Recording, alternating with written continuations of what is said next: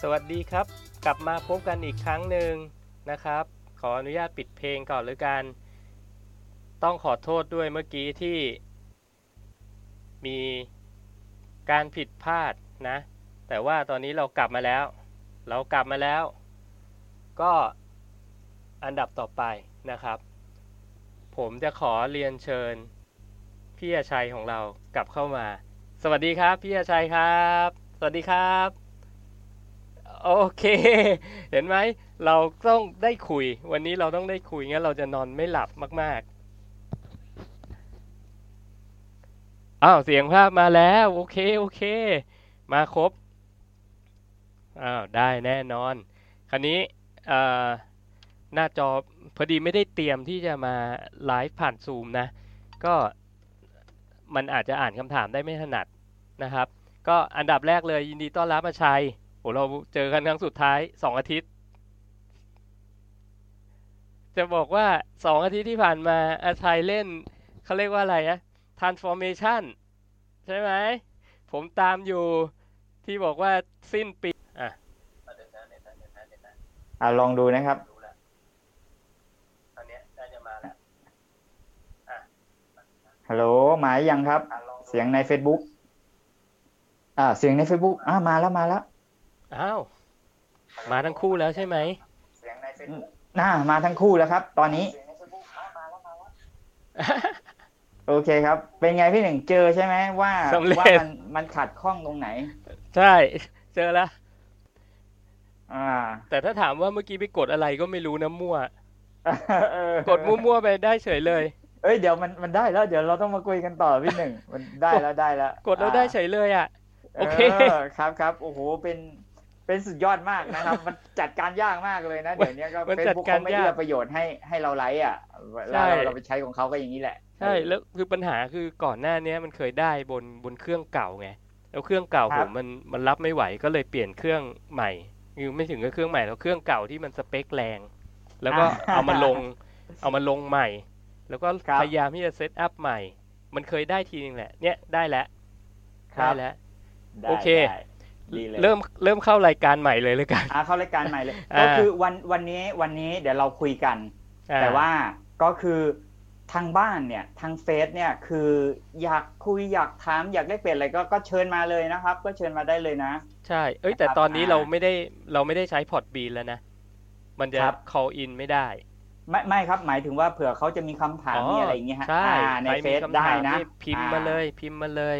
ก็ครับขอผมจริง ๆ ต้องขอขอบคุณผู้ฟังทุกท่านด้วยที่แบบอดทนลุ้นเหนียวอยู่แน่นมากเหนียวแน่นมาก ตั้งแต่พอร์ตบีนเข้าไม่ได้แล้วเมื่อกี้จริง ๆ พอร์ตบีนเมื่อกี้ อาจจะติดที่ที่แอปนิดนึงเนาะแต่ไม่เป็นไรครับเราครับเราเริ่มใหม่แล้วกันศูนย์ศูนย์เปลี่ยนเสิร์ฟก็สวัสดีได้อาได้ชัย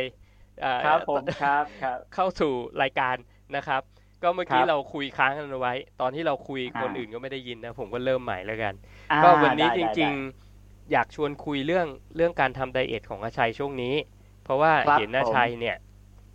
ผมเจออาชัยครั้งที่แล้วสองอาทิตย์ที่แล้วเนาะแล้วก็ช่วงสองอาทิตย์ที่ผ่านมาเห็นอาชัยนี่ฟิตมากฟิตมากมีโชว์หน้าท้องโชว์เส้นเลือดอะไรเต็มไปหมดเลย แล้วก็แล้วก็อาชัยก็โชว์อาหารด้วยนะครับ ก็เลยเป็นครับ topic ในวันนี้ว่า เอ้ย มันมีวิธีไงที่จะทำให้ lean ลงได้ จากการกินมีหลักการยังไง ซึ่งเอ่ออาชัยก็จะมีรูปแบบของอาชัย ผมก็มีรูปแบบของผม ซึ่งทุกรูปแบบผมว่ามัน lean ได้หมดแหละ เพียงแต่ว่าครับเราลองมามาเอ่อแลกเปลี่ยนกันแล้วดูว่าเอ้ยมันมีอะไรที่ที่เป็นอะไรที่เหมือนกัน เหมือนกันแล้วมันทำให้มันอืมลีนได้ ผมว่าน่าจะเป็นประโยชน์กับผู้ฟังนะ อ่าครับผมอืมครับ ก็อาจก็จะถามเริ่มจากครับอาชัยก่อนให้อาชัยลองครับพูดคุยให้ฟังก่อนว่าไอเดียนี้มาจากไหนทำไมถึงอยากลีนไอแล้วเริ่มไอยังไงเดียอืม ก็แรงแรงบันดาลใจเนาะครับ ผมใช้สองคนครับ ก็คือหนึ่งพ่อผมสองเนี่ยพี่หนึ่งเป็นเป็นแรงผลักดันเป็นตัวกระตุ้นนะนะครับ เพราะว่าคืออ่าติดติดๆกันเลยเราก็ไปถ่ายทำพ่อแล้วก็พ่อนี่แข็งแรงมากนะอายุเจ็ดสิบสองแข็งแรงมากแล้วแล้วแล้วก็คือเราเห็นเลยว่าเนี่ยเขาออกกำลังกายตลอดเขาดูแลตัวเองตลอดนะครับ แต่ทีนี้อ่าพอหลังจากถ่ายเสร็จปุ๊บมาเจอพี่หนึ่งอีกโอ้โหพี่หนึ่งไปไปแข่งขันโอ้โหรูปร่างคือเปลี่ยนไปก็ก็เจอพี่หนึ่งก่อนหน้าจะไปแข่งขันอยู่ แล้วก็เออหุ่นพี่หนึ่งดีมากเลย แต่ว่าพอก่อนไปแข่งขันนี่มีการจัดการอะไรได้เพิ่มเติมอีกก็โอ้โหออกมาดูดีมากสวยมาก มันก็เลยทำให้เรารู้สึกว่าเฮ้ยมันมันอยู่เฉยๆได้ไงเนี่ย ตอนนี้คือ แต่ละคนเขาเสียเปรียบเรานะ พ่อเราก็อายุกว่าเราตั้งเยอะพี่หนึ่งเขาก็อายุกว่าเราไปสิบปี แต่ว่า พอมามีตรงนี้มันเลยทำให้ให้เกิดแรงผลักดัน เอ้ยเราเราต้องเริ่มแล้วและอีกอย่างหนึ่งคือเดี๋ยวใกล้ปีใหม่ละแล้วก็อ่าฮะช่วงใกล้ปีใหม่มันก็จะจะอาชัยก็จะครบรอบอายุนะอาชัยเดือนอืมธันวาไปปลายเดือน ทีนี้ครับมันก็เลยว่าเออพอเราจะครบรอบอายุเนี่ย เราควรจะทำร่างกายให้ดี ให้ครบรอบอะเราอายุเท่านี้นะอืมตอนนั้นเรามีรูปร่างขนาดนี้ครับทีนี้พอมาดูเวลาตรงนี้ก็น่าจะโอเคเลย เพราะว่า ประมาณสักสามเดือนใช่ไหมครับอืมก่อนปีใหม่อย่างเงี้ยอืมมันมีเวลาที่จะจัดการแบบไม่ต้องรีบเร่ง อ่าอืมใช่หลายๆครั้งนะครับ พี่หนึ่งก่อนหน้านี้อาชัยทำไดเอทมาก็ทำชาเลนจ์ไปหลายครั้งสังเกตเลย เวลามันเร่งมากทุกครั้งเลยนะ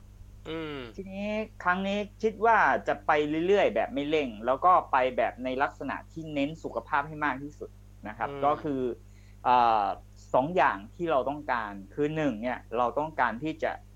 ลดไขมันออกไป ให้ร่างกายเราดูดู firm ขึ้นอ่าครับสองเนี่ยก็คือเราต้องการดีท็อกร่างกายในช่วงที่เราอยู่ในโปรแกรมแบบนี้อ่าอืมเราก็เลยทำสองเรื่องนี้พร้อม ๆกันนะครับไอ้ส่วนเออจะพยุงกล้ามเนื้อไว้หรืออาจจะเสริมสร้างกล้ามเนื้อได้สักหน่อย อันนั้นคือผลพลอยได้ ผมมองว่าอืมไอ้ตัวนั้นแค่ผลพลอยได้ครับถ้าได้นะครับอ่าครับแต่ว่า ในส่วนนี้เราเราก็เลยทำเป็นลักษณะ diet เชิงสุขภาพ รอบนี้นี่คือเน้นเป็น diet เชิงสุขภาพจริง ๆ นะครับ อืมอืมครับผมแต่ก็ก็คือ target ว่าอยากจะ lean ลง แล้วก็ให้ดูใช่ว่าครับมีกล้ามเนื้อที่แข็งแรง อ่าแต่ผมใช่ว่าสุดท้ายลครับเนี่ยสุดท้ายนะคือถ้าใช้เวลาสามเดือนแล้วก็ทำอย่างที่อาชัยเอ่อกำลังทำอยู่เนี่ย แล้วก็เสริมออกกำลังกายผมคิดว่าอาชัยก็ต้องมีการออกกำลังกายเพิ่มขึ้นจากเมื่อก่อนแน่นอน ถูกไหมครับผมคืออย่างน้อยใช่กล้ามครับเนื้อเนี่ยมันมันต้องกลับมาอยู่แล้วแหละแล้วครับต้องบอกว่าอาชัยเป็นคนที่มีกล้ามเนื้อที่สวยอยู่แล้วเป็นทุนเดิมนะ สวยมากแหละผมเคยเห็นนะครับ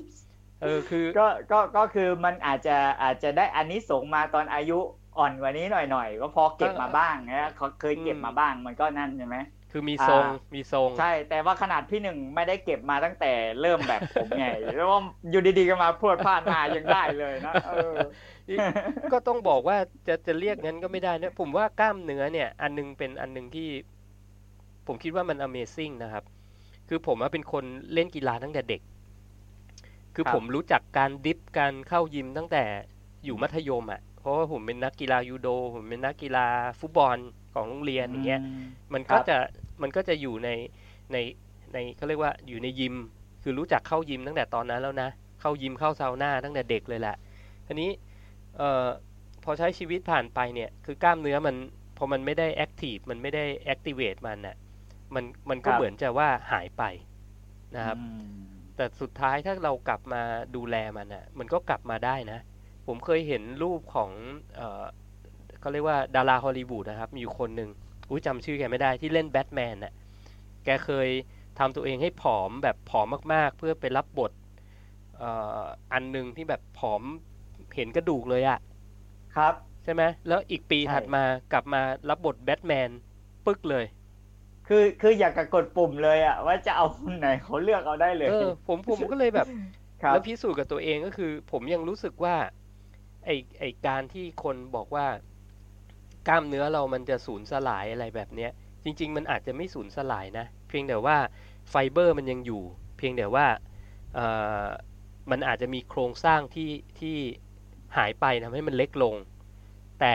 ด้วยไฟเบอร์ที่มันยังมีอยู่เนี่ย ถ้าเราดูแลมันดีๆ เรากินโภชนาการที่ถูกต้อง เราออกกำลังกายกระตุ้นมันเนี่ย มันก็จะกลับมาเหมือนเดิมได้นะ ผมว่าทุกคนน่าจะเป็นแบบนี้หมดแหละ ใช่ครับใช่ เพราะว่าเพราะว่าอย่างตัวอย่างพ่อผมนี่ก็คือเขาเริ่มตอนอายุหกสิบสองครับ แล้วก็ไม่มีกล้ามเนื้ออะไรเลยครับเอ่อมีแต่ส่วนไขมันกับกับลีบๆที่กล้ามมันฝ่อมันหายไปอืมเขาก็สามารถที่จะสร้างขึ้นมาได้ ผมก็เลยมองว่า อืม แสดงว่าอายุเนี่ย มันก็ไม่เกี่ยวหรอก อ่าใช่ถ้าเกิดว่า อาหารได้โปรแกรมได้ทุกสิ่งทุกอย่าง support มันเนี่ยมันมีโอกาสที่จะฟื้นสภาพเหมือนกันแหละครับ ใช่แล้วอีกอันหนึงก็เป็นประสบการณ์ที่ผมไปขึ้นเวทีนะครับ คือรุ่นผมเป็นรุ่นห้าสิบอัพเพราะฉะนั้นผมมาเด็กสุดแล้ว แล้วถ้าเกิดครับได้ดูคลิปนะ มีพี่คนหนึ่งอายุหกสิบห้าคือกล้ามใหญ่กว่าผมที่มีเยอะหนวดหรือเปล่าครับ คนที่ใช่มีสหอนงวดไหมนะไม่ไม่ไม่มีนะ ไม่มีคนที่สองคนที่สองแกอืมมาจากตราดมั้งหรือเชียงใหม่เนี่ยผมจำไม่ได้ครัทุบกที แกหกสิบห้านะโหแบบว่าหุ่นดีมากอะหุ่นดีมากครับนะก็อืมก็เป็นเป็นแรงบันดาลใจผมเหมือนกัน ผมก็ดูคนที่ครับเอ้ยอายุมากกว่าเรา แต่แกยังแบบว่าขึ้นเวทีได้อะ อายุหกสิบครัห้าบนะวันนั้นก็ไม่มีเหตุผลอะไรที่จะบอกว่า เอ้ย เราต้องดูแลจนถึงอายุหกสิบห้าเจ็ดสิบแปดสิบไปเลยอะไรเงี้ยครับนะใช่เราเราต้องหาที่หมายคนที่อายุมากกว่าเราใช่มาเราเป็นแรงบันดาลใจให้เราไว้ก่อนครับถูกเพราะว่าถูกยังไงเราคิดว่า เฮ้ยเราเราน่าจะไม่เสียเปรียบเขานะอะไรอย่างเงี้ยถูกถูกใช่ถูกฮะใช่อ่าคือถ้าไปครับมองเด็ก ๆ เนี่ยโอ้โห คือปาดเหงื่อใช่ไหมครับผมคือครับมองเด็ก ๆ ปุ๊บ แต่ว่าในในงานนะก็จะมีคนตั้งแต่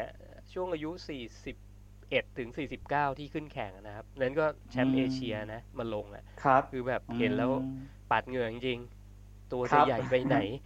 นะ แต่เขาคงจะจะทำมานาน ผมว่ามันครับอยู่ที่ ความต่อเนื่อง แล้วก็อืมโปรแกรมแล้วก็การดูแลตัวเองมากกว่าครับนะเพราะว่าอย่างนักเพาะกายถ้าสมมุติว่าตอนเด็กๆเล่นเยอะ เสร็จแล้วปล่อยตัวไปเลยเนี่ย สุดท้ายเนี่ยมันมันเอาลงมามันอาจจะยากแหละ พออายุเยอะนะ ใช่ครับ ผมว่ายิ่งยิ่งอายุเยอะแล้วจะลีนแล้วจะสร้างกล้ามอะมันยากกว่าเป็นเด็กๆเยอะนะครับ ผมคิดว่าอย่างนั้นนะคือถ้าเกิดใช่ว่าเอ่อคนที่ฟังอยู่เป็นสวหรือใกล้ๆจะสวเนี่ย ก็ดูอย่างอาชัยดูอย่างผมแล้วกัน เราก็ต้องพำพยายามทำอะเขาเรียกว่าพยายามที่จะปรับปรุงเรื่องพวกนี้ออกมา คือคือจริง ๆ แล้วผมว่าอายุมากเนี่ยทำได้แต่ว่าคือแรงบันดาลใจต้องมากกว่า แล้วก็ต้องอดทนมากกว่า อ่าใช่ใช่ไหมครับใช่ใช่สมมติว่าเอาใช่เอาอย่างอย่างอย่างผมกับพี่หนึ่งเนี่ย ต่างกันสิบปีเนี่ย ผมเจนสี่สิบกว่า พี่หนึ่งก็เจนขึ้นห้าสิบทีนี้ ถ้าห่างกันสิบปีเนี่ย หมายถึงว่า ถ้าเกิดว่ากล้ามเนื้อเท่ากันเนี่ย พี่หนึ่งต้องเหนื่อยกว่าผมอืมเอออมมันจะเป็นอย่างเงี้ยใช่ไหมฮะใช่ถ้าเป็นเด็กเด็กสามสิบกับผมเนี่ย ถ้ากล้ามเท่ากันเนี่ย ผมต้องเหนื่อยกว่าเด็กสามสิบมันจะเป็นอย่างนั้น ก็คือมันมันก็มีสภาพแน่นอนความเสื่อมของร่างกายอะไรพวกเนี้ยครับมาเกี่ยวข้องอืมทีนี้เราก็เลยมองว่า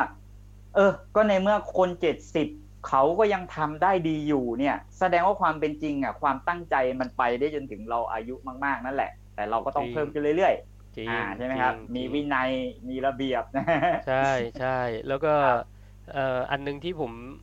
อยากจะฝากไว้นะสำหรับคนอายุเยอะๆเนี่ย เริ่มจะเยอะอะ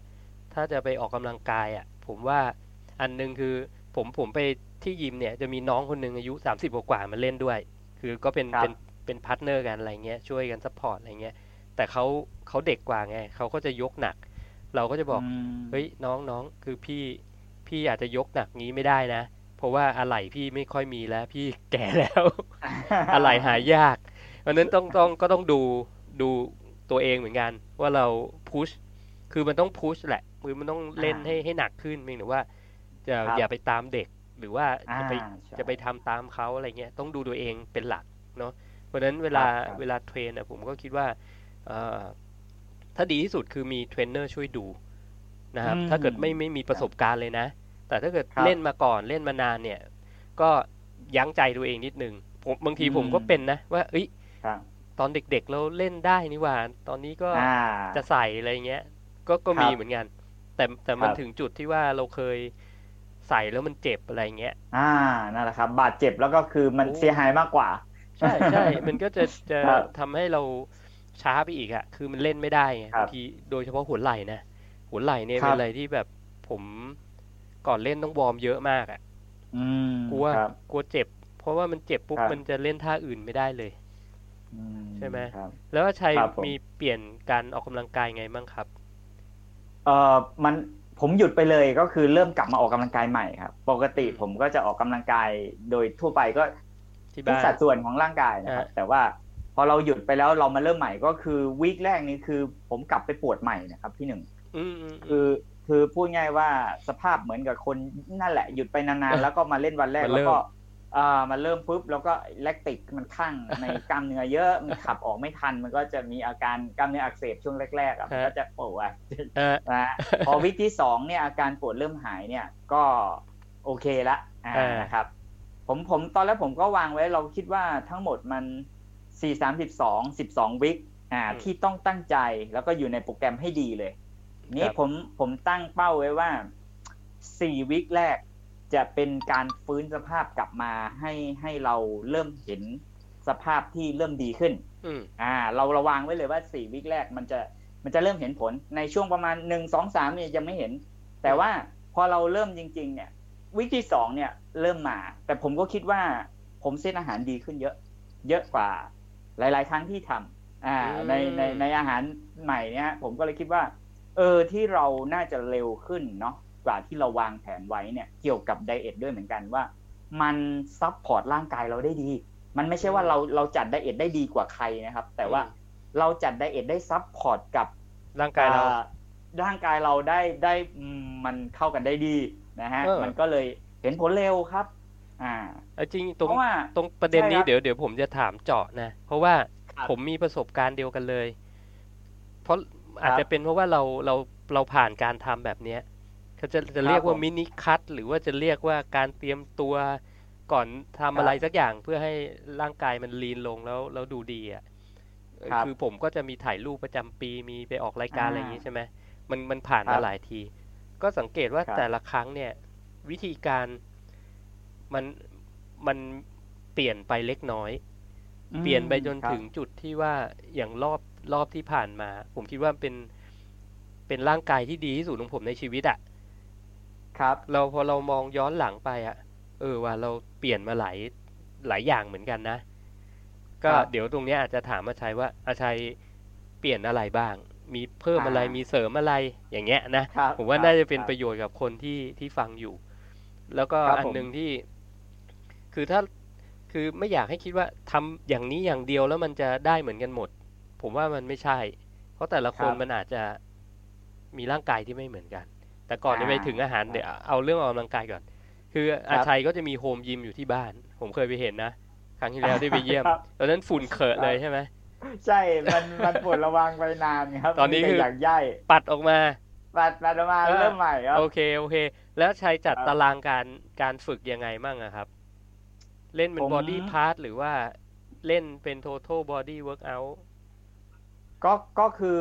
เราจะเน้นเป็นเล่นคล้ายๆ นักเพาะกายเลยนะครับ เวลาครับผมเล่นก็คืออ่าผมแยกส่วนกล้ามเนื้อที่ที่เอ่อหนักๆเลยเป็นบางทีวันหนึ่งผมเล่นอย่างนั้นชิ้นเดียว อย่างเช่น บางวันผมเล่นอกอย่างเดียว แล้วก็ไม่ได้เล่นตัวอื่นอืมอืมนะฮะอ่าอ่าวันต่อมาผมก็เล่นปีกมอย่างเดียว ผมผมเป็นคนที่ชอบเล่นกล้ามเนื้อชิ้นเดียวนะครับอืมอ่าครับแม้กระทั่ง หน้าแขนผมจัดไว้แค่วันเดียวอย่างเดียวเลยครับอืมหลังแขนก็วันเดียวอย่างเดียว ผมเล่นอย่างนี้เลยนะครับอืมอืมอืมอ่าโอเคคือคือคือผมแยกเป็นชิ้นกันเลยนะฮะอ่าคือผมถนัดแบบนี้นะฮะฮะก็ฮะก็ก็จะจัดโปรแกรมเดิมที่เราคุ้นเคยแบบนี้ครับ จริง ๆ คล้ายๆ ผมเลยนะ ช่วงครับไอ้รอบหลังเนี่ย ผมว่ามันมาได้เยอะๆตรงตรงที่ว่าเราเราจัดจัดวันละ body part อะอ่าวันละครับ body part ข้อดีคือมันมัน concentrate ไปเลยหนึ่งหนึ่งหนึ่งจุด แล้วข้อดีครับอีกอันคือใช้เวลาน้อย คือบางทีอ่าสี่สิบห้านาทีเราเสร็จแล้วไง ใช่ไหมใช่ครับ เออมันมันจบใช่แล้ว ถ้าเล่นแบบครับคอมไบคอมไบบอดี้พาร์ทคือเล่นสอง part เงี้ย มันอาจจะลากไปชั่วโมง ชั่วโมงครึ่ง อะไรอย่างงี้ได้ แต่ถ้าเล่น part เดียวเนี่ยชั่วโมงเดียวจบใช่ไหมใช่ครับใช่ แล้วอาชัย cardio ไหมครับ cardio ผม cardio นะครับ ก็จะมี ท่าหลักผมผมจะกระโดดเหมือนกระโดดเชือกแต่ไม่มีเชือกอะครับอ๋อกระโดดอยู่กับที่เนี่ยโอเคครับ อ่าเออเออตัวตัวนี้เป็นท่าหลักแล้วก็ผมก็จะทวิตเอวอืมอืมแค่นี้แหละครับ อ่า ก็จะทวิตเอวอยู่แค่นี้อืมแล้วอ๋อก็ แต่ว่าคือผมทำทุกวันนะครับ อันนี้ผมจะทำทุกวันเลย วันที่ผมเล่นกล้ามผมจะทำก่อนที่ผมจะเล่นกล้ามอืนะมฮะอ่า ผมก็จะทำแล้วก็คือพอพอเราทำตัวเนี้ยเหมือนกับว่า พูดง่ายๆว่าถ้าเปรียบเทียบนะตอนนี้หนึ่งสัปดาห์ รวม cardio ทั้งหมดเนี่ยผมว่าน่าจะเกือบเกือบสามร้อยสองร้อยห้าสิบนาทีถึงสามร้อยนาที อืมโอเค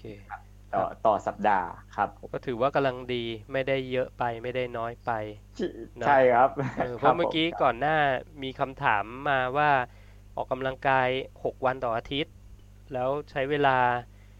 ทำ HIIT ชั่วโมงหนึ่งเวทอีกชั่วโมงหนึ่งอะไรเงี้ย มันก็ผู้หญิงด้วยเนาะผมก็อาจจะคิดว่ามันอาจจะแบบว่าเยอะเกินไป ถ้า ถ้าเทียบว่าผลลัพธ์ที่ได้มันมันอาจจะไม่ได้อย่างที่เราต้องการอะไรแบบเนี้ยก็ต้องไปครับปรับเรื่องตารางนะผมว่าอย่างครับที่อาชัยแชร์มาเนี่ย คนผู้ฟังก็อาจจะไปลองไปปรับใช้ดูนะผมคิดว่ามันจะออกแนวแนวๆนั้น ผมก็จะเป็นออกแนวแนวๆนั้นเหมือนกัน ครับ มันก็จะมีแบบว่าการการออกกำลังกายครับว่า เออ มันมากไปไหมหรือมันน้อยไปไหมเนี่ย ผมคิดว่ามันเกี่ยวกับการ recover ของคนคนนั้นน่ะอืมคือมีคนนะครับ ที่ออกกำลังกายทุกวันเลย ตลอดทั้งสัปดาห์อืมแล้วประสบผลสำเร็จมากด้วยนะฮะดีมากด้วยอืมบางคนก็ออกกำลังกายแค่สามวันต่อสัปดาห์ดีมากด้วยอืมทีนี้มันมันก็จะมีแต่ละคนที่มันมันจะมีมีจุดที่แมทกับ สิ่งที่ทำเนี่ยไม่เหมือนกันอืมอ่า เพราะว่าบางคนพอออกแบบเลยเลยห้าวันเนี่ยต่อสัปดาห์เนี่ยไม่ดีละก็คืออยู่ที่การฟื้นตัวของของแต่ละคนนะฮะถ้าถ้ามันฟื้นทันเนี่ยถึงคุณจะเล่นทุกวันเนี่ยคุณก็จะแข็งแรงแล้วก็สุขภาพดีได้นะครับ เหมือนกับว่าแบบคนสมัยโบราณที่ทางไร่ไถนาเขาก็ทำอยู่ทุกวัน แต่แต่ว่าเขาก็แข็งแรงนะยุคปู่ย่าตายายก็อืมแข็งแรงอืมอะไรทำงานหนักทุกวันก็แข็งแรงอะไรเงี้ยอ่าถูกอยู่ถูกที่การฟื้นตัวครับ ถูกถูกถูกก็ต้องดูดูตัวเองนะว่าเราไปครับออกแล้วเราเพราะเรามีแรงไหมเราเหนื่อยมากไปไหมเพราะสำคัญนะพี่หนึ่งนะผมว่าเนี่ยคนที่ออกกำลังกายเยอะครับ แล้วนอนหลับไม่มีคุณภาพเนี่ยอ่าอันนี้แหละครับ ผมว่ามันมันจะโทรมแล้วก็จะใช่มีปัญหา ทีนี้บางคนนะไม่เข้าใจตัวเองนะว่า การนอนหลับของตัวเองไม่มีคุณภาพก็เลยมองข้ามเรื่องนี้ไปอืมแล้วก็อืมออกกำลังกายหนักทุกวันเลย อ่าอืมอืมซึ่งก็ไปเห็นอีกคนหนึ่งเฮ้ยเขาออกกำลังกายทุกวันแล้วเขาก็แข็งแรงอะไรเงี้ยอืมแต่ว่าในรายละเอียดดีเทลคนนั้นเขาอาจจะนอนหลับดีมากเลยนะขับถ่ายดีมากอะไรอาหารเขาดีอะไรอืมเงี้ยฮะอืมอืมเออจริงครับผมจริงในในหมู่ครับคนที่เอ่อออกออกกำลังกายแบบเพาะกายนะเขาจะใช้คำว่า over training ด้วย มันจะมีเรื่องของ over training แล้วก็จะมีคือคือถ้าไปไปเอ่อเขาเรียกว่าอะไรอะไปศึกษาเรื่องของของการเพาะกายอะ มันมีเรื่อง over training จะมี rest day วันที่หยุดอ่าแล้วก็มี deload deload week ก็คือเทรนแหละ แต่ว่าเทรนด้วยน้ำหนักที่หรือ intensity ที่น้อยลงอะไรแบบเนี้ยครับผมซึ่งเขามองว่ามันมันสำคัญหมดเลยนะ เพราะฉะนั้นใช่ครับคนอย่างอย่างเราคนธรรมดา ผมว่าเราต้องมองเรื่องพวกนี้เหมือนกัน เพราะกล้ามมันจะใหญ่ได้ มันจะใหญ่ตอนเราพัก ใหญ่ตอนเราครับนอนผมใช่เนอะใช่เออคือถ้าแบบว่าคิดว่าเฮ้ยต้องเยอะมันถึงจะโตอย่างเงี้ยผมว่าอันนี้อันนี้ไม่ใช่ อันนี้ต้องต้องลองปรับลองปรับสภาพใหม่ ลองปรับวิธีวิธีมองใหม่ว่าเราจะจัดตารางยังไงนะครับ ใช่ครับนะโอเคโอเคอะมาเรื่องอาหารดีกว่า เรื่องสำคัญครับเรื่องครับสำคัญครับอันนี้จากถามอาชัยว่าที่อาชัยทำมาหลายรอบเนี่ย รอบเนี้ยอาชัยบอกว่าเปลี่ยนไปแล้วมันดีกว่ารอบอื่นๆ เนี่ย อะไรบ้างครับ ที่อาชัยคิดว่าเป็นคีย์สำคัญเลย ที่มันทำให้มันดี เออพี่หนึ่งคือคืออย่างนี้นะมันจะมีอยู่หนึ่งเรื่องครับ พี่หนึ่งก็คือพอเราอายุมากขึ้นนะครับ จริง ๆ เราต้องการโปรตีนไปซ่อมให้มีประสิทธิภาพมากขึ้นใช่แต่ว่าระบบการดูดซึมโปรตีนน่ะ คนที่อายุมากเนี่ยมันจะเริ่มลดลงไปเรื่อยอืมๆทีนี้เนี่ย ไอ้พวกทางตะวันตกเนี่ย มันก็ไปค้นเจอว่า ถ้าทำโปรตีนให้มีโมเลกุลที่เล็กลง อ่าอืมก็สามารถที่จะดูดซึมเข้าไปเร็วเพิ่มขึ้น ก็จะเห็นผลในการ recovery ตัวเองได้มากขึ้นอืมของฝรั่งเนี่ยเขาก็ทำเวย์โปรตีนออกมาอืมซึ่งมันก็มีงานวิจัยอยู่ว่า เออพอคนสูงอายุเนี่ย ให้กินอาหารธรรมดา แล้วก็โปรตีนธรรมดา แล้วก็ให้ weight training อืมกับให้กิน whey protein แล้วครับเวทเทร ing เนี่ยปรากฏว่าการซ่อมกล้ามเนื้อหรือการเติบโตของกล้ามเนื้อเนี่ย มันดีกว่าอืมหรือในกรณีของคนที่เป็นโรคกล้ามเนื้อฝ่อการให้กินอืมโปรตีนแบบปกติ กับให้กินโปรตีนแบบ isolate พวกนี้มาเนี่ยครับมันทำให้เกิดการฟื้นฟูสภาพซ่อมแซมเร็วกว่าอืมทีนี้เอ่อตรงนี้แหละ รอบนี้ก็คือผมเนี่ยอาจจะไม่ได้กินเวย์โปรตีน แต่ว่าผมใช้กระบวนการตุนตุนครับพืชที่อืมทำให้เอ่อมันดูดซึมง่ายอืมทีนี้ตอนนี้เนี่ยวันหนึ่งอะพี่หนึ่ง ผมกินเอ่อธัญพืชแบบดูดซึมโปรตีนง่ายครับครับวันละรอบอืมนี้รอบหนึ่งเนี่ยสามขวดอืถ้ามันเปรียบเทียบเนี่ย ผมก็คิดว่าสูสีกับคนที่กินเวย์ครั้งละสองสกู๊ปวันละสามครั้งอะ อืมถือว่าเยอะทีนี้มากครับ ทีนี้สิ่งที่เกิดขึ้นคือพี่หนึ่งผผมว่าเมตาบอลิซึมในร่างกายมันเพิ่มขึ้นนะอืมมันมันมันมีการเผาผลาญที่เห็นชัดเจนเพิ่มขึ้นผมก็คิดว่า เออ วิกที่สองเราเริ่มเห็นเนี่ยเราคิดว่าโปรตีนเนี่ยมันทำหน้าที่ของมันก็คือว่ามันเพิ่มกระบวนการเผาผลาญครับพี่หนึ่งครับนี้พอเราเราเริ่มที่จะมีกระบวนการเผาผลาญเพิ่มขึ้นเนี่ยมันเป็นเครื่องช่วยเราอย่างมากเลย เพราะว่าใน 24 ชั่วโมงในรอบวันเนี่ยคือเราจะเปลี่ยนร่างกายเราจะเปลี่ยนไปเรื่อยๆนะอืมเปลี่ยนไปเรื่อยๆเปลี่ยนไปมันเปลี่ยนได้ได้ค่อนข้างที่จะเห็นผลเร็วขึ้นอืมนะทีนี้ผมก็เลยเริ่มเข้าใจแล้วว่า เออพ อเราอายุมากขึ้นจะให้ผมมานั่งกินถั่วทีหนึ่งสัก400กรัมอย่างเงี้ย แล้วผมอ่านั่นั่งเคี้ยวฮะแล้วก็การดูดซึมอะไรหลายอย่างที่หนึ่งมันมันคงไม่เท่าเดิมตอนเราอายุสัก25หรอกอืมอืมอืทีมนี้พอพอเราเริ่มใช้เป็นลักษณะของโปรโปรตีนที่ดูดซึมง่าย แล้วก็รอบนี้เนี่ย คือผมเซตโปรตีนสายวิกแกนเนี่ย คือผมจะจับคู่ เอเซนเชียลได้ได้น่าจะดีกว่าทุกครั้งนะครับ เพราะว่าตอนนี้ผมผมจะมีตัวงาเข้ามาใส่กับถั่วทุกมื้อเลยอืมคือบางครั้งเนี่ยมันมีการฟาวล์ครับพี่หนึ่ง โดยครับเฉพาะสายวีแกนเนี่ย ถ้าเราเรารับโปรตีนเนี่ย ทีนี้โปรตีนวีแกนเนี่ยมันจะมีโดดแล้วมันจะขาดบางตัวอืมถ้าสมมติว่าเราไม่สามารถที่จะ เติมตัวที่มันเป็นจิ๊กซอว์ที่ขาดอยู่อะถึงกินเข้าไปเยอะเนี่ย มันใช้ได้น้อยใช้นะได้พี่หนึ่งใช่ใช่ครับมันมันเอาไปประกอบมันเข้าไปแล้ว แต่มันประกอบไม่สมบูรณ์ มันก็อืมไปสร้างอะไรไม่ค่อยได้นะครับใช่ทีนี้เราก็เลยโอเค มันก็ต้องไปจับคู่มันต้องเอาข้าวเนี่ย ไปจับคู่กับถั่วอืมอ่า หรือไม่ก็เอาถั่วไปจับคู่กับงาอืมทีนี้โจทย์มันตอนนี้เนี่ย ถ้าเราจะบล็อกกิ้งแบบขึ้นเร็วๆโดยจะมีไขมันบ้างอะไรไม่ใช่แต่ขอใหญ่มากเนี่ย เราควรจะกินข้าวกับถั่วอืม แต่ถ้าสมมติว่าช่วงนี้เราเราอยากจะลีลีนนอ่าเราจะลีนเราตัดข้าวออกก่อน ผมไม่เลยหยุดกินข้าวมอ่าเป็นเป็น low carb ที่ครับหยุดข้าวแต่มันมี carb จากถั่วอยู่แหละครับแต่ carb จากถั่วจะต่างกับ carb จากข้าวมากอืมเพราะว่ามันกระตุ้นอินซูลินต่ำกว่า อินซูลินลงเร็วกว่าอืมแล้วก็เอ่อไฟเบอร์อะไร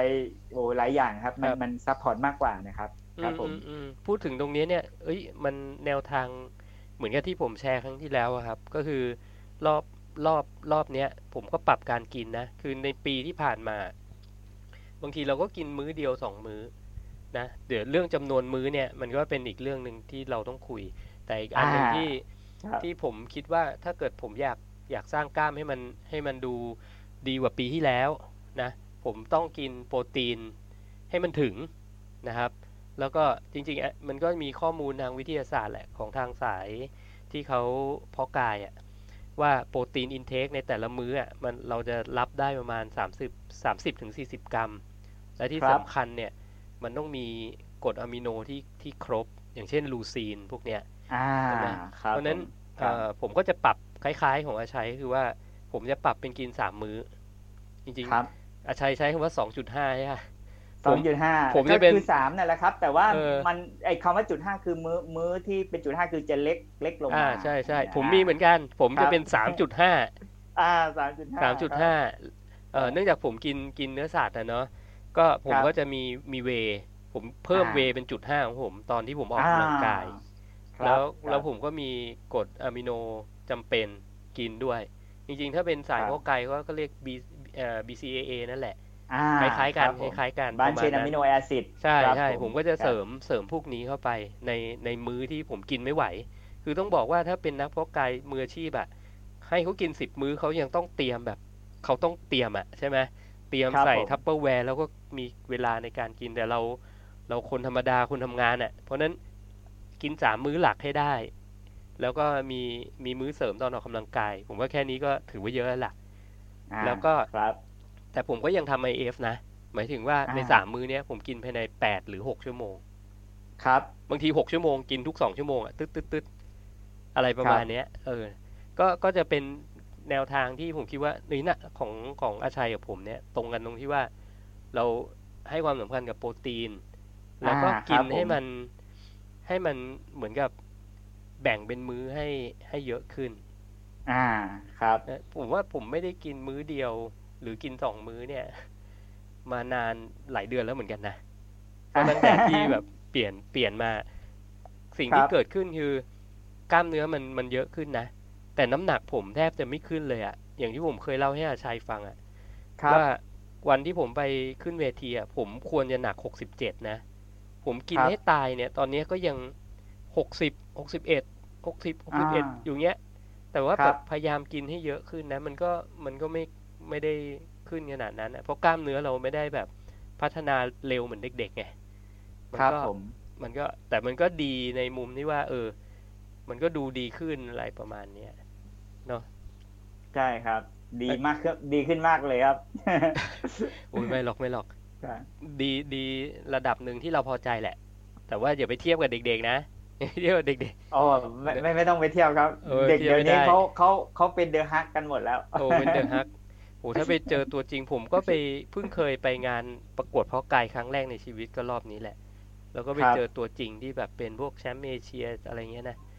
มาอ่ายืยืนทาสีข้างๆกันน่ะ เราก็มองโอ้โหครับจะใหญ่ไปไหนวะเนี่ย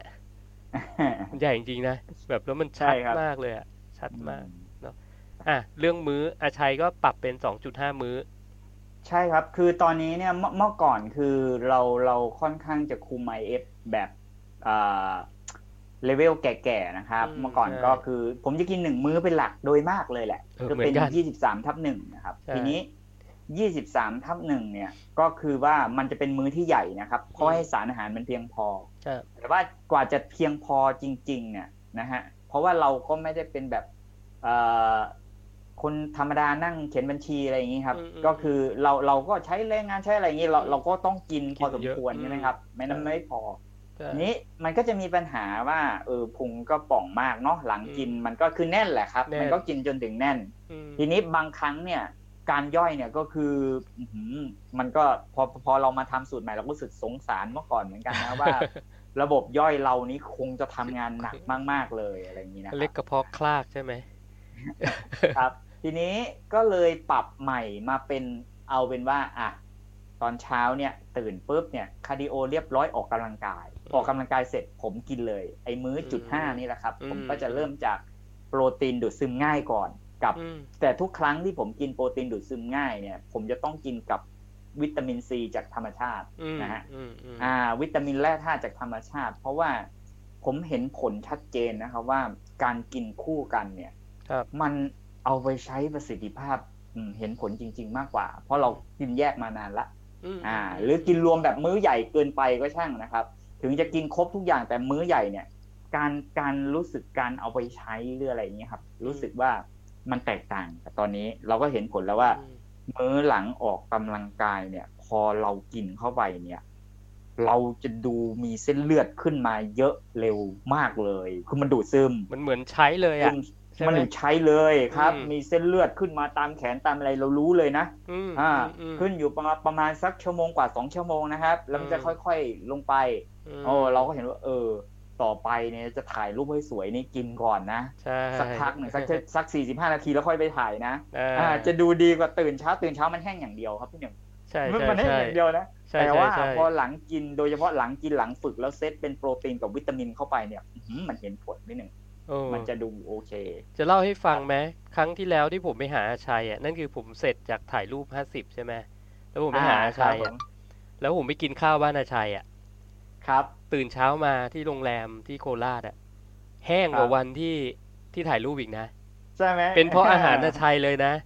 ยังคุยกับแฟนเลยเนี่ยเฮ้ยรอบเนี้ยถ้าจะขึ้นเวทีต้องกินข้าวกล้องก่อนนะ ข้าวกล้องแบบที่อาชัยให้กินน่ะอ้าวกินผักเยอะๆเอนะอโอ้ยแต่ผักกินไม่ได้ เพราะว่าผักกินแล้วท้องป่องไงขึ้นเวทีอ๋อไม่ได้ครับอ๋อไฟเบอร์มากไม่ได้ ใช่ใช่ใช่อ่าช่วงถ้าครับขึ้นเวทีนี่ผักนี่ต้องคไม่รับกิน แต่ข้าวกล้องเนี่ยอืมครับถูกกับผมครัมากบๆเลยกับอีกอันหนึงคือโอ้ส้มครับตำผมอ่าไม่รู้เป็นไร ผมไปกินส้มตำครับที่โคราชเนี่ยก่อนเข้าไปหาอาชัยอะครับ ก็คือสูตรผมคือกินส้มตำมากินข้าวกล้องนี่แหละอ่าแล้วอีกวันก็คือขึ้นเวที ครับ เนี่ยสูตรแต่ละคนก็ไม่เหมือนกันนะ อ่าใช่แต่ละคนนะแต่ละคนมีก็ช่องเหมืขอนองกันตัวเอง ใช่ครับใช่ใช่เอออันนี้อาชัยพอปรับปรับตรงนี้ปุ๊บอ่านั้นมื้อแรกคล้ายๆ ผมเหมือนกัครันบว่าผมก็จะใช้ครับเวย์กับกับกรดอะมิโนที่ผมมีครับนะแล้วก็แล้วมื้อก็ต่อไปพอก็พอหลังจากปกติมือที่ใช่ไหมสองเนี่ย ผมจะใช้อ่าการกำหนดที่จะให้ห่างกันเนี่ยสามชั่วโมงขึ้นไปนะครับอืมสามถึงสี่ชั่วโมงครับถึงจะเป็นมื้อหลักนี้มื้อหลักเนี่ยมันจะส่วนใหญ่จะไปลงตอนเที่ยงนะครับอืม ลงตอนเที่ยงหรือว่าเที่ยงกว่าแล้วแต่เลทได้นะครับ ก็คือเราประมาณว่าพอมื้อแรกเสร็จปุ๊บเนี่ยมันมันจะเอาไปชดเชยพลังงาน แล้วก็ส่วนหนึ่งมันก็จะมีการซ่อมแซมอืมเอ่ออาหารมื้อต่อไปที่มีการกินเนี่ยคือ เราต้องการจะให้ระดับอินซูลินเราเนี่ยมันต่ำแล้วอืมอ่า พอมันต่ำแล้วเนี่ย แล้วเราก็เริ่มเริ่มกินอีกครั้งหนึ่งอ่าอินซูลินก็จะขึ้นอีกทีหนึ่งอย่างอืเนี่ยมครับทีนี้สิ่งหนึ่งที่ที่เอ่อเราเห็นนะครับว่า การกระตุ้นอินซูลินเนี่ยมีผลในการพัฒนาพัฒนาแม้กระทั่งลดความอ้วนครับหรือว่าสร้างสร้างกล้ามเพื่อที่จะทำให้ไขมันไปเร็วขึ้นใช่นะฮะอ่าแต่ว่าเราต้องควบคุมอินซูลินให้ได้อืมถ้าเราไม่ให้อินซูลินขึ้นเลย โอเค เราจะผอมแบบแห้งๆได้อืมแต่ว่าเราก็จะพัฒนากล้ามเนื้อหรือป้องกันการสลายตัวของกล้ามเนื้อได้ยากอืมนี้ก็เลย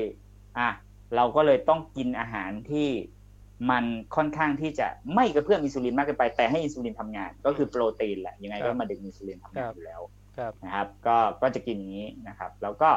มื้อสุดท้ายก็จะห่างกับมื้อที่ที่สองอ่ามื้อแรกอ่ามื้อมื้อแรกมื้อหลักมื้อแรกแล้วก็มื้อสุดท้ายก็จะออกเย็น เย็น เย็นเนี้ยก็จะทางกันนะครับ ประมาณสักสามสี่ชั่วโมงเหมือนกันอืมนะครับ อ่า ก็ก็จะกินอยู่อย่างนี้ ทีนี้พอกินงี้ก็เห็นผลนะฮะเห็นผลว่าเออร่างกายเปลี่ยนเร็วกว่าหน้าตอนนี้นะที่เราเซตกับร่างกายเราณปัจจุบันนี้รู้สึกการตอบสนองดีกว่าครับ อืมอืมอืมครับนี่อันนี้ผมว่าเป็นเป็นข้อมูลที่ที่ดีมากนะ เพราะว่าอันหนึงคือมันพอผมได้ยินปุ๊บเนี่ยมันคล้าย ๆ กับที่ผมทำก็คือการแบ่งแบ่งมื้ออาหารให้มันครับมากมื้อมากขึ้น มันน่าจะเหมาะกับการเอ่อเขาเรียกว่าอะไร การสร้างกล้าม จริงๆผมมองเรื่องสร้างกล้ามนะ แต่ถ้าครับถ้าครับเป็นเรื่องของการลดไขมันน่ะครับถ้าเป็นการลดไขมันน่ะ ถ้ากินมื้อเดียวอะ ยังไงมันก็ลดได้ดีกว่า ครับนะผมผมยังคิดว่าเป็นอย่างนั้นนะ แต่ว่ามันคือคือสามันมารถอย่าเอางมาเงี้ยรวมพี่หกันึ่นงได้แบบว่า มื้อมื้อเดียวเนี่ย มันเหมาะกับสายสุขภาพ maintain นะครับ อืมใช่ คือ เป็นมื้อเดียวที่ที่ control การกินได้ดี แล้วก็ maintain ตัวเองได้เนี่ยอืมผมก็คิดว่าในในเรื่อง anti aging อะมันดีกว่าอยู่แล้วแหละดีกว่าอยู่แล้วอ่าถูกอ่าในในการ save ยีน save อะไรมันดีกว่าใช่อยู่แล้วอ่าใช่แต่ถ้าเป็นช่วงที่เรากำลังเซตอ่าเซตขึ้นมาก่อนอ่าอืมเอาให้ขนาดนี้ขนาดนี้แล้วค่อยเข้าสู่จุด maintain แต่ตอนนี้มันไม่ใช่จุด maintain ของเรา ตอนนี้เรากำลังกำลังเซตอยู่ ผมกับพี่หนึ่งเนี่ยกำลังเซตอยู่ยังไม่ maintain เฮ้ยอ่าต้องบอกก่อนผมผมผ่านจุดนั้นมาแล้วว่าผมขึ้นเวทีแล้ว ตอนนี้ผมสบายแล้ว สบายตัว อยากทำอะไรก็ได้ ไม่หรอกก็จริง ๆ ก็คือว่าครับถ้ามมันอาจจะมีผู้ฟังที่แบบว่ากินมื้อเดียวอยู่เป็นประจำอ่าใช่ไหมครับครับ ก็มันอยู่ที่การเลือกแหละ ว่าเป้าหมายคุณคืออะไร อยู่ที่เป้าหมาย คือถ้าจะสร้างใช่กล้ามเนี่ยเฮ้ยมื้อเดียวอาจจะไม่ตอบโจทย์ ผมพูดไว้แค่นี้ครับแต่ว่าไม่ใช่ว่ามื้อเดียวไม่ดี ถ้าเกิดครับคุณคุณเนี่ยคุณมองเรื่องสุขภาพเป็นหลักนะ หรือว่ามครับเอ่อ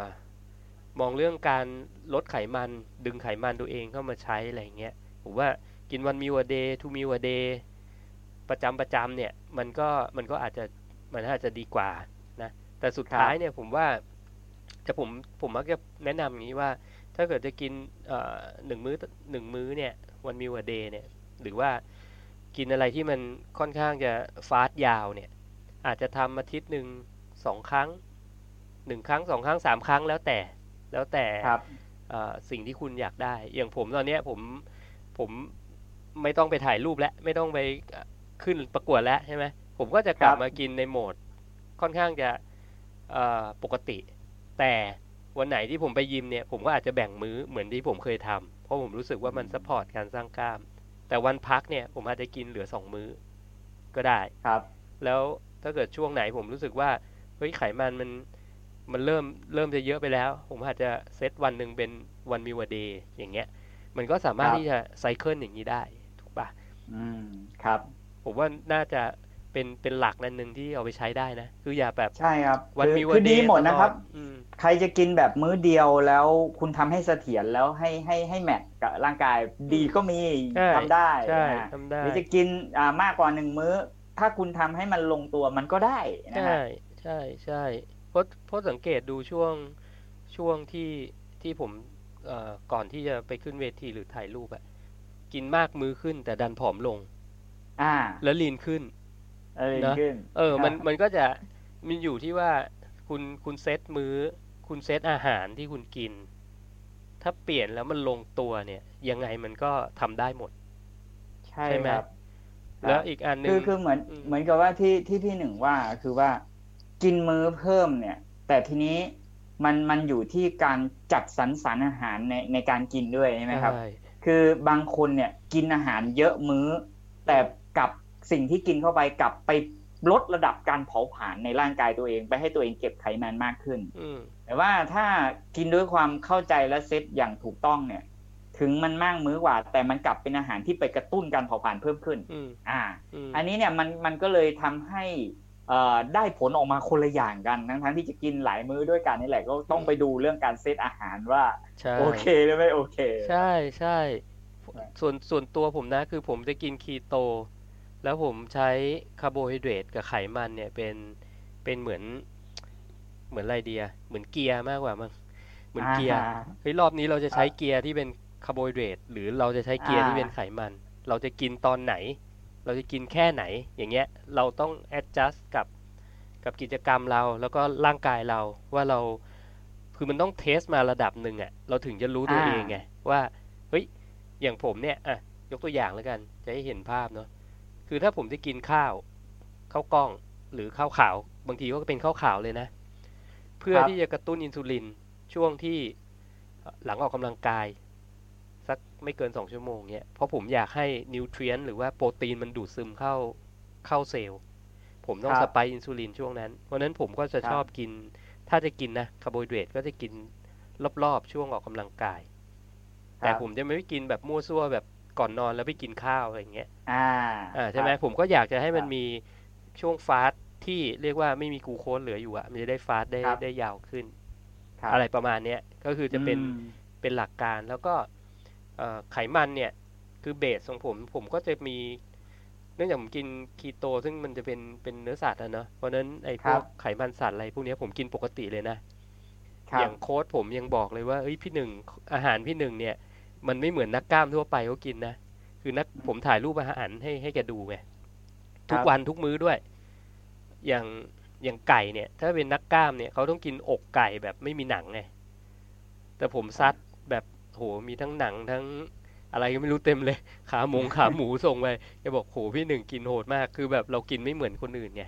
อืมอืมแต่ครับอันหนึ่งก็คือผมอาจจะลดเรื่องของ added fat คือแบบว่า คือถ้าเกิด มันจะมีวันที่ผมกินน้ำมันมะกอกน้ำมันมะพร้าวเสริมอ่าบางช่วงผมอาจจะตัด ผมแค่ตัดตัวนั้นแค่ตัวเดียวอืมครับอ่าแต่มันก็ยัง maintain ปริมาณไขมันที่กินต่อวันนะนะครับ เยอะอยู่ ถ้าเทียบกับอืมถ้าเทียบกับแบบเป็นบอดี้บิ l เดอร์สไตล์ทั่ว ๆ ไป ครับ ก็อันหนึ่งที่เอ่อผมคิดว่า